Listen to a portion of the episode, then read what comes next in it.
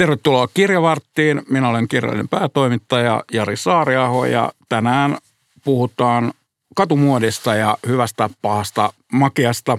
Vieraana meillä on toimittaja ja muodin ja pukeutumisen guru Jani Niipola. Lämpimästi tervetuloa. Kiitos, kiitos kutsusta.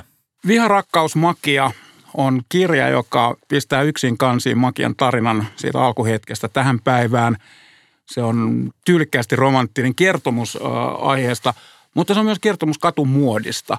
Ja yksi iso henkilö siellä varmasti on myös Punavuori siinä Hainuun hetkessä 90-luvun jälkeen tullaan 2000-luvun alkuun, jolloin itse asiassa Punavuori edustaa uutta kaupunkikulttuuria ja siellä tapahtuu paljon.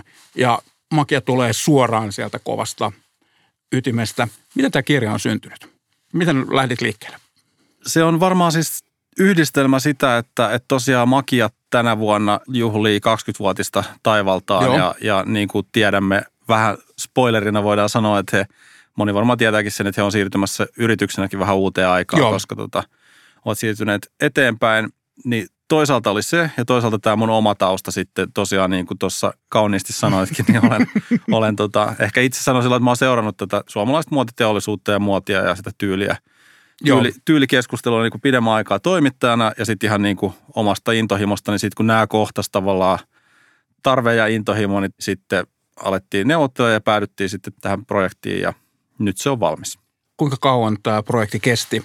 Utelen vähän taustoja tässä. Joo, joo. Niin. Tota, äh, siis sanoisin, että tämä on niin kuin ehkä pari vuoden projekti niin kuin kirjana, mitä sitten niin kuin tietyllä tavalla myös pandemia-aika vähän niin kuin varmaan monia – monia Joo. tällaisia, missä olisi tarkoituksena haastatella mahdollisimman monia ihmisiä, niin tota, vähän, vähän sävytti. Mutta mut me joskus oltiin siis yhdessä tuolla Pittiuoma-messuilla Firenzessä, joka on tällainen miesten muodin myyntitapahtuma ja siellä tota, niin kuin syntyi tällainen idea, että, että on kyllä hyvin, silloin oli varmaan joku makiakohu Suomessa Joo. päällä ja me oltiin siellä niin kuin turvallisella tota, puolueettomalla maaperällä ja mietittiin sitä, että hei, että teillä on niin kuin kuitenkin sellainen tarina, jonka voisi kertoa ja he oli sitten jotenkin innostu siitä hirveän paljon sitten. Okei, okay, joo.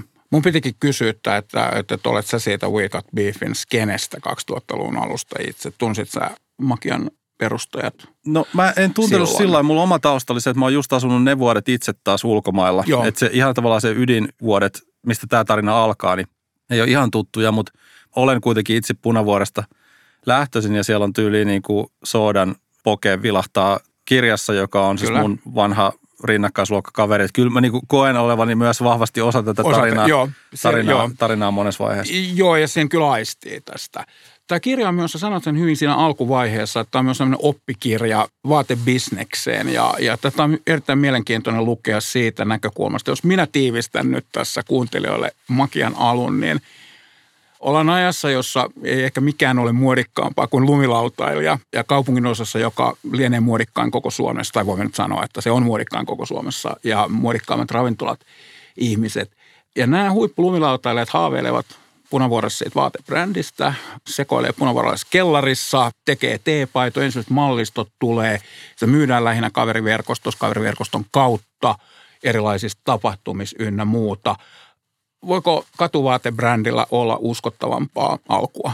Niin kyllä se, kyllä se toi on hyvä, sä kuvailit kirjaa romantisoiduksi, niin toi on vielä romantisoidu. Tämä on vielä romantisoidu, tota, olen romanttinen ihminen. Tota, tota, että, joo, siis kyllä, kyllä se vahvasti noin on ja se on musta, siinä ehkä on just sit, mikä myöhemmin tulee, on musta tärkeä osa sitä alkuun myös, että, että siinä oli ehkä joku tällainen juuri syy myös, että nämä oli niin kuin lumilautailun ammattilaisia, jotka – jostain käsittämättömästä syystä siitä oman lievän sekoilunsa keskellä mietti myös sitä uran alke, niin kuin jälkeistä aikaa, Joo. mikä urheilijalle usein on hirveä droppi, kun se lopetat. Joo. Ja nämä alkoi aika epämääräisesti rakentaa sitä, sitä brändiä jo silloin, mutta kyllähän siinä aika moni asia oli kohdellaan. Joo, tässä lukija pääsee ikään kuin, tässä kerrotaan koko ajan, että pandemian aikana tehdään tätä, ollaan Suomessa, missä nämä haastattelut tapahtuu, mutta välillä tuntuu, että on päässyt sinne We Got Beefin pöytään, Sasha Wemling pyörii paikalla, paikalla säännöllisesti, ikään kuin tuomassa lisää bissejä pöytään ja, ja kertomuksia on laidasta laitaan. Tässä on se henki, tässä on se punavuoren henki ja muuta. Mitä kun joku AMK-koulutettu 30 mies menee Kuopion sokokselle ja – ostaa sieltä uuden makia parkan itselleen, eikä pistää pipon vielä siihen, siihen pinoon, niin mitä hän varsinaisesti ostaa siitä makian brändistä? Niin, että se on kiinnostavaa, kun mäkin nimenomaan, jos kerran vielä sanon sanan romantisoi ja sitten vielä kerran, niin mäkin romantisoin tuossa just sitä punavuoren, tätä mm. niin kuin itselle hyvin roba-uskottavaa alkua, Joo. mutta et kyllähän tässä puhutaan paljon siitä, että no heidän tavoitteena oli luoda mahdollisimman yleinen, eikä tällainen niin kuin kaikille suomalaisille kiinnostava rentovaatemerkki. Että hehän ostaa sitten varmasti sitä.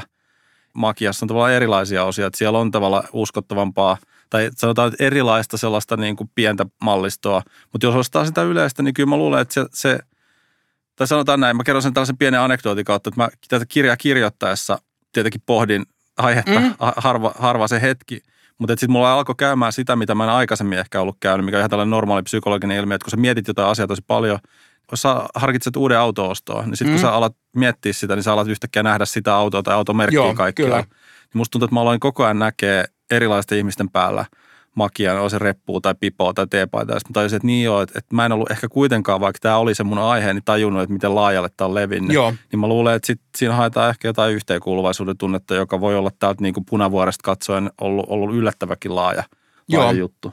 Joo, se punavuorihan ei varsinaisesti siinä brändissä mitenkään näy. Helsinki näkyy hyvinkin selkeästi ja täällähän kirjassa myös todetaan useampaan kertaan, että katumuodissa pitää myös olla selkeästi juuret – juuret näkyvissä, mutta saitilla edelleen punavuori-fikstureita pyörii Makian ystävät nimikkeellä. Ja, ja tässähän on myös sellainen jännittävä asia, että, että toki ovat nykyään keski-ikäisiä miehiä kaikki, eivätkä enää, enää niitä ammattilumilautailijoita ja siihen jengiin liittyviä ihmisiä. Onko sitten olemassa tyypillistä makiakuluttajaa? Sanoit tuossa, että, että niitä on erilaisia. Mihin se varsinaisesti suunnataan? Niin siis kirja aika alkuvaiheessa puhutaan siitä, miten ylipäätänsä katumuoti kehittyy tai miten se tavallaan räjähti mainstreamin puolelle enemmän. Et siinä on pieni story siitä, että, että vielä varmaan 90-luvun alussakin Amerikassa, kun sä tuut tiettyä ikää, niin sit sä ostat sen kauluspaidan, luultavasti valkoisen lyhythiasen kauluspaidan vielä laitat siihen solmioon. Ja sit sä oot niin kuin aikuinen, sun elämä on tylsää, asenne on mennyttä. Ja sitten tietyt niin kuin – amerikkalaiset katumuotimerkit muutti vähän tätä. Ja nythän meillä on täysin normaalia fiilistellä jotain hupparia 45-vuotiaana, tai ainakin mulle se on tosi normaalia. Kyllä, ja, ja jopa vanhemmille ihmisille se on niin, normaalia myös minulle. niin, tota, niin mä sanoisin, että tyypillinen on varmaan sellainen, niin joka tunnistaa siitä sen asenteen, ja ehkä rohkenisin sanoa jopa, että haluaa kuulua sitten johonkin siihen heimoon. Et mä luulen, että se on, ja vähän niin kuin kirja otsikossakin on viharakkausmakia, että luultavasti se ei – ole ihminen, joka ostaa vain jonkun paidan. Mm. Et mä luulen, että makiaa jätetään ostamatta yhtä paljon kuin ostetaan. Joo, ja äh, siinä mielessä makia on mennyt hyvin läpi, koska tämä on brändi, jonka, jonka 80-vuotias äitini tunnistaa. Ja on, on siitä hyvinkin, hyvinkin kiinnostunut. Tässä on paljon vauhtia vaaratilanteita tässä tarinassa ja tässä on monta kertaa mennään kuilun reunalle ja sieltä päästään onnekkaiden sattumien kautta. kautta ja se on yksi ehkä kirjan osuus siitä, mitä vaatebrändin rakentaminen itse asiassa vaatii. Se bisneskuvio tulee siellä hyvin nopeasti esille ja myös siihen kaikki liittyvät ongelmat. Ne voi lukea kirjasta, ei mennä niihin, mutta iso brändiuudistus 2014, Totti Nyberg palaa, pistetään ö, tarkat analyysit kehiin ja, ja ikään kuin paluu juurille. Mutta onko tämä juuri se hetki, jolloin makia alkaa normalisoitua ja jolloin makiasta tulee sellainen mainstream uskottava, että se voi olla siellä sokoksessa?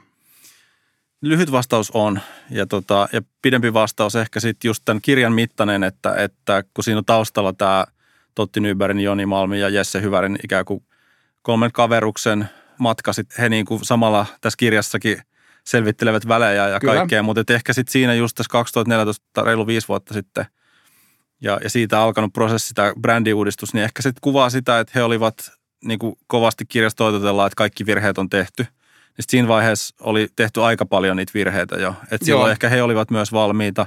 Ja ehkä sitten tämä tällainen niin kuin maailma, kun tässä yritetään maalata samalla sitä niin kuin makian paikkaa siinä, jos ei nyt ihan niin, kuin niin kunnianhimoisesti jossain kansainvälisessä muotibisneksessä, niin mm. niin ainakin tavallaan sitä, että tämä on ilmentymä sille, mitä vaikka katumuodille on tapahtunut maailmalla muutenkin niin tota, ehkä aika oli sit siinä kypsä, mutta toisaalta myös nämä kundit oli tarpeeksi kypsiä ainakin, että ne, ne niinku sen tajus.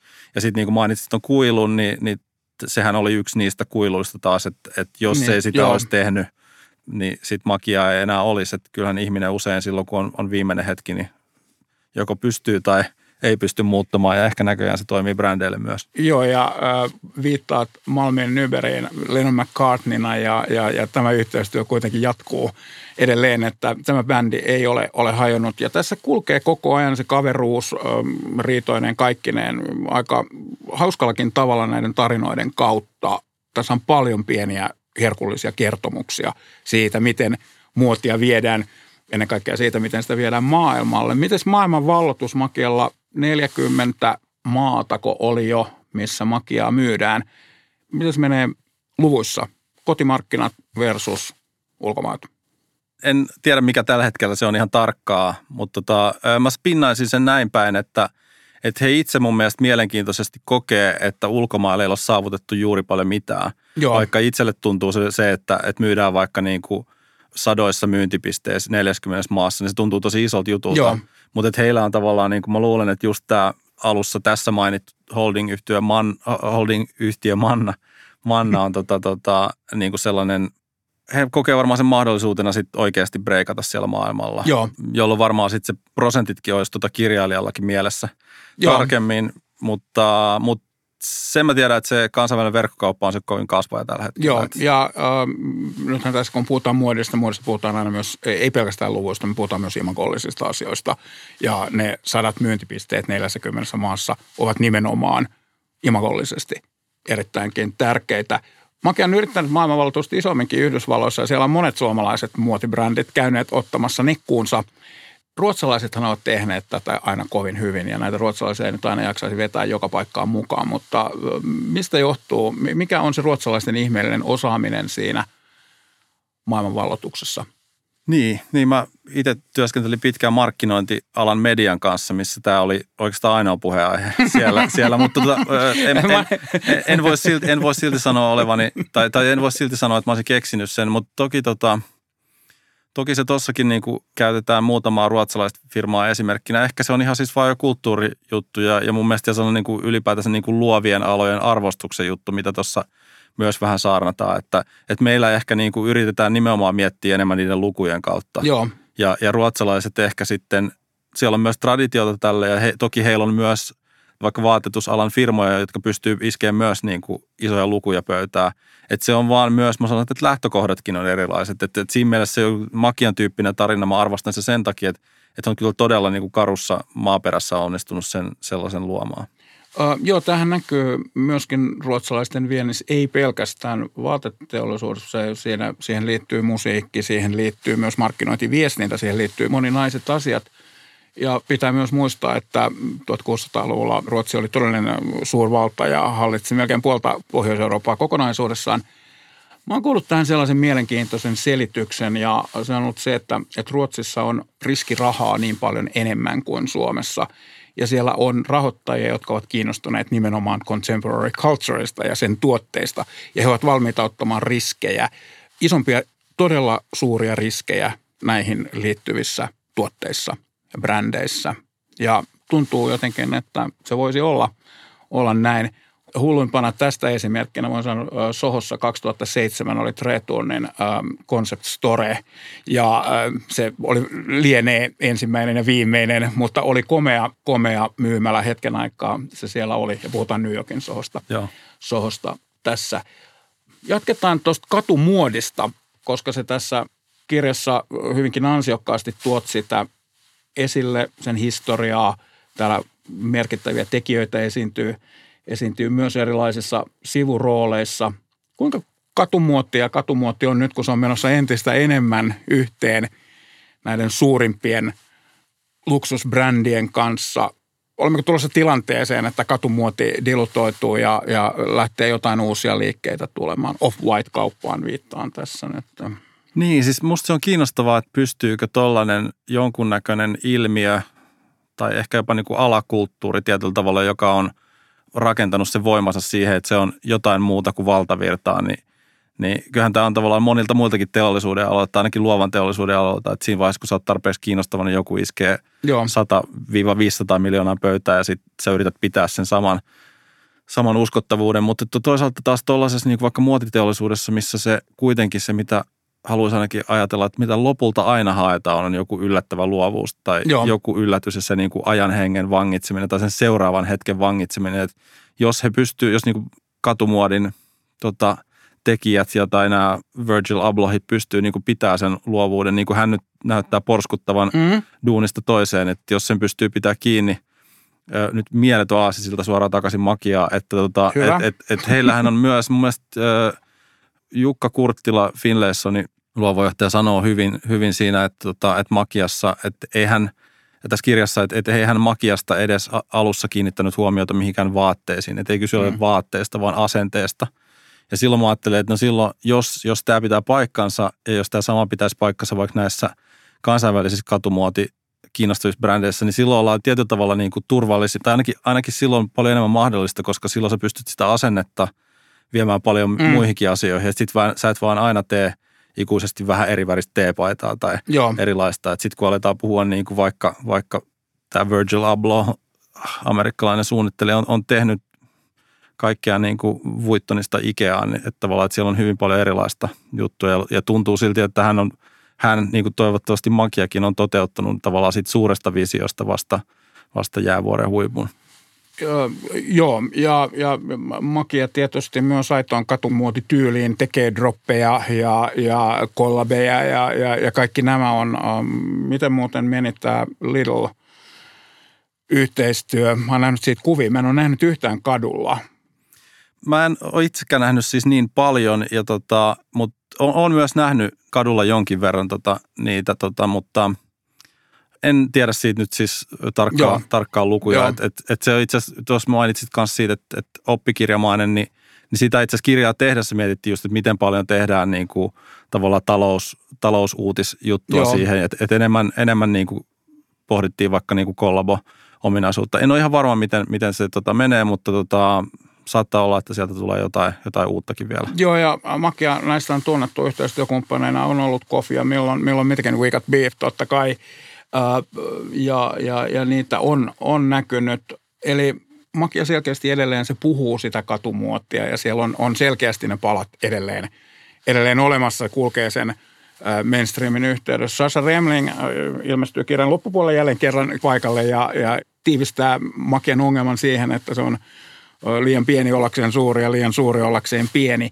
Ja tässä voi olla aika niin kuin vinha perä siinä, että myöskin, että miten ihmiset kokee ja mikä se viha rakkausasia on, jota aletaan seuraavaksi, seuraavaksi tässä käsitellä. Eli tämä voisi olla myös kriisiviestinnän oppikirja. Nostetaan kissat pöydälle ensimmäisenä tämä, tämä pursiseura-kohu. Ja tota niin, tarvitseeko Makia kunnollisen kriisiviestintätoimiston? Mä luulen, että heillä on ollut ihan, ihan kunnollinen kriisiviestintätoimisto myös, mutta ehkä se on, menee sitten jo enemmän sinne niin kuin omaan toimintaan, toimintaan, että sitä pitää vähän miettiä eri tavalla. Ja, ja se on vahva viesti musta tässä kirjassa ja mitä niin kuin erityisesti sitten jotenkin heidän kriisiviestiäkseen symboliksi muodostunut Totti Nyberg sanoo, että tavallaan, että nämä on kaikki niin kuin opetuksia. Ja, ja tästä niin kuin läheltä ulkopuolelta katsoen, että että välillä tuntuu että vähän vähemmälläkin voisi oppia noita juttuja, mutta tota... Joo, että mulle silloin, mä olin jotenkin tuosta, muun muassa muoti tulee aina vaan Italiasta ja, ja vaatteet tulevat Italiasta. Mä olin Makian ehkä menettänyt Mä en ollut siitä silleen paljon seurannut ja tämä Pursi seura logo kohu toisen tota, uudelleen esiin, tunsin, tunsin Makian alkukoiden. Ja samalla hetkellä olin, olin nähnyt makeaa kärkkäisellä, niin tuntuu jotenkin kohtuuttomalta, että minua aletaan opettamaan lehdistötiedotteessa, mitä on katumuotti, ja varsinkin kun se siinä meni, meni väärinpäin. Kärkkäinen on mielenkiintoinen kuvio myös, ja se oli hyvin pitkään. Ja siinä tavallaan, mikä on muodin vastuu, kuinka paljon muodin pitää tehdä politiikkaa? Kyllä mun mielestä tota, tämä sanoisin sen niin päin, että mikään brändi ei voi olla mun mielestä täysin sen ulkopuolella. Että jos yrityksellä on arvot, mm. niin täytyy toimia niiden mukaisesti. Joo. Et siinä, siinä mun mielestä Makian kohdalla ehkä loppu hyvin, kaikki hyvin oletettavasti, mutta et, et siinäkin on, on kiinnostavaa ja sitä myös kirjassa avataan, että kyllähän se niin kuin aika pitkä matka oli päästä siihen, että he toimivat tässä kyseisessä tilanteessa niin kuin arvojensa mukaisesti. Joo, se, se, on, se on mielenkiintoinen tarina. Näihin aika paljon tässä kirjassa loppujen lopuksi loppuosa näitä käsittelee ja – Ja tavallaan siinä voi lukea myös niin, että Totti Nyberillä on, on sellaista ihanaa idealismia, että, että tämän kokoisen vaatebrändin kanssa hän ajattelee, että hän pystyy muuttamaan kärkkäisen toimitusjohtajan ajatusmaailmaa tai sitä, miten hän esiintyy julkisuudessa. Että siitä voi antaa pisteitä, mutta onko hän oikeasti kokenut, että se on mahdollista, sitä me emme voi tietää. Niin me, mun mielestä se tuossa kirjassakin pohditaan sitä tavalla, että missä menee niin kuin vilpittömyyden ja naiviuden ja, Joo. ja raja. Ja tiedän, että hän on sitä itsekin pohtinut ja, ja kyllä sitten taas toisaalta kärkkäiskeissin alkamisesta on pari-kolme vuotta ehkä siitä, kun se ensimmäiset liekit löivät sen yli, niin jotenkin tuntuu nyt tässä, kun seuraa, seuraa nykyistä keskustelua monestakin aiheesta, että, että kyllä, kyllä me ollaan menty siinä niin kuin somekeskustelussa ja riitelyssä niin kuin aika paljon väärää suuntaan myös, että, että, että ehkä kolme vuotta sitten oli vielä mahdollisuus olla hetken naivi, mutta että, että varmasti jos nyt tuollainen pärähtäisi, tai ei varmaan edes olisi siinä tilanteessa nyt, Joo. että maailma on myös muuttunut. On, on muuttunut erittäin paljon ja, ja sosiaalisessa mediassa ei todellakaan parempaan suuntaan.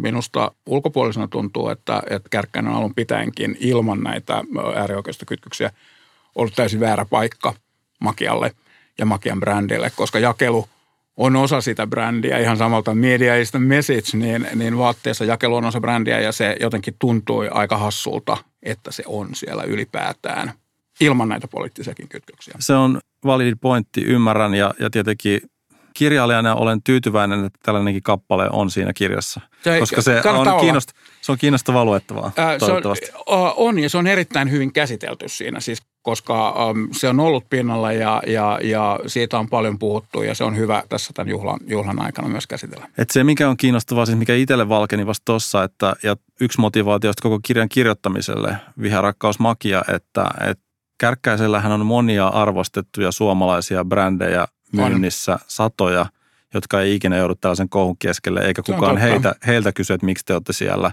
vaikka se sotisarvoja vastaan. Et se on mulle, mulle vain itselleni viestiä jotain erityistä just tässä brändissä, mutta toki vielä toistaan, että he myös paljon aiheuttavat itse näitä ongelmia, jotka he sitten itse ratkaisevat. Että... Kyllä, kyllä ja, ja koirat haukkuvat, karavaani kulkee, yksi luku on päättymässä, uusi luku on taas alkamassa, yksi ovi on suljettu ja Makia on hyvin mielenkiintoisessa yhteistyökuviossa nyt mukana ja, ja, ja jäämme mielenkiinnolla seuraamaan ja tätä odotellessa kannattaa lukea pala suomalaista vaatebrändihistoriaa, pala Punavuoren historiaa, pala suomalaisen lumilautailun historiaa. Tässä on vaikka mitä.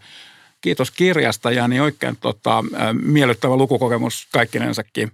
Kiitos. Toivottavasti tapaamme täällä uudestaan seuraavan kirjan yhteydessä sitten. Kiitos. Noin vuoden päästä sitten. Noin vuoden päästä. Kiva, kiitos. Kiitti. Ja loppuun tuttuun tapaan katon viisaus. Hanki oppia, sillä kun onnetar äkkiä poistuu, oppi jää, se ei hylkää ihmistä koskaan. Ensi kerralla meillä vieraana Kira Poutanen ja puhumme hänen uudesta romaanista. Siihen saakka seuraa meitä sosiaalisessa mediassa kirja.fi.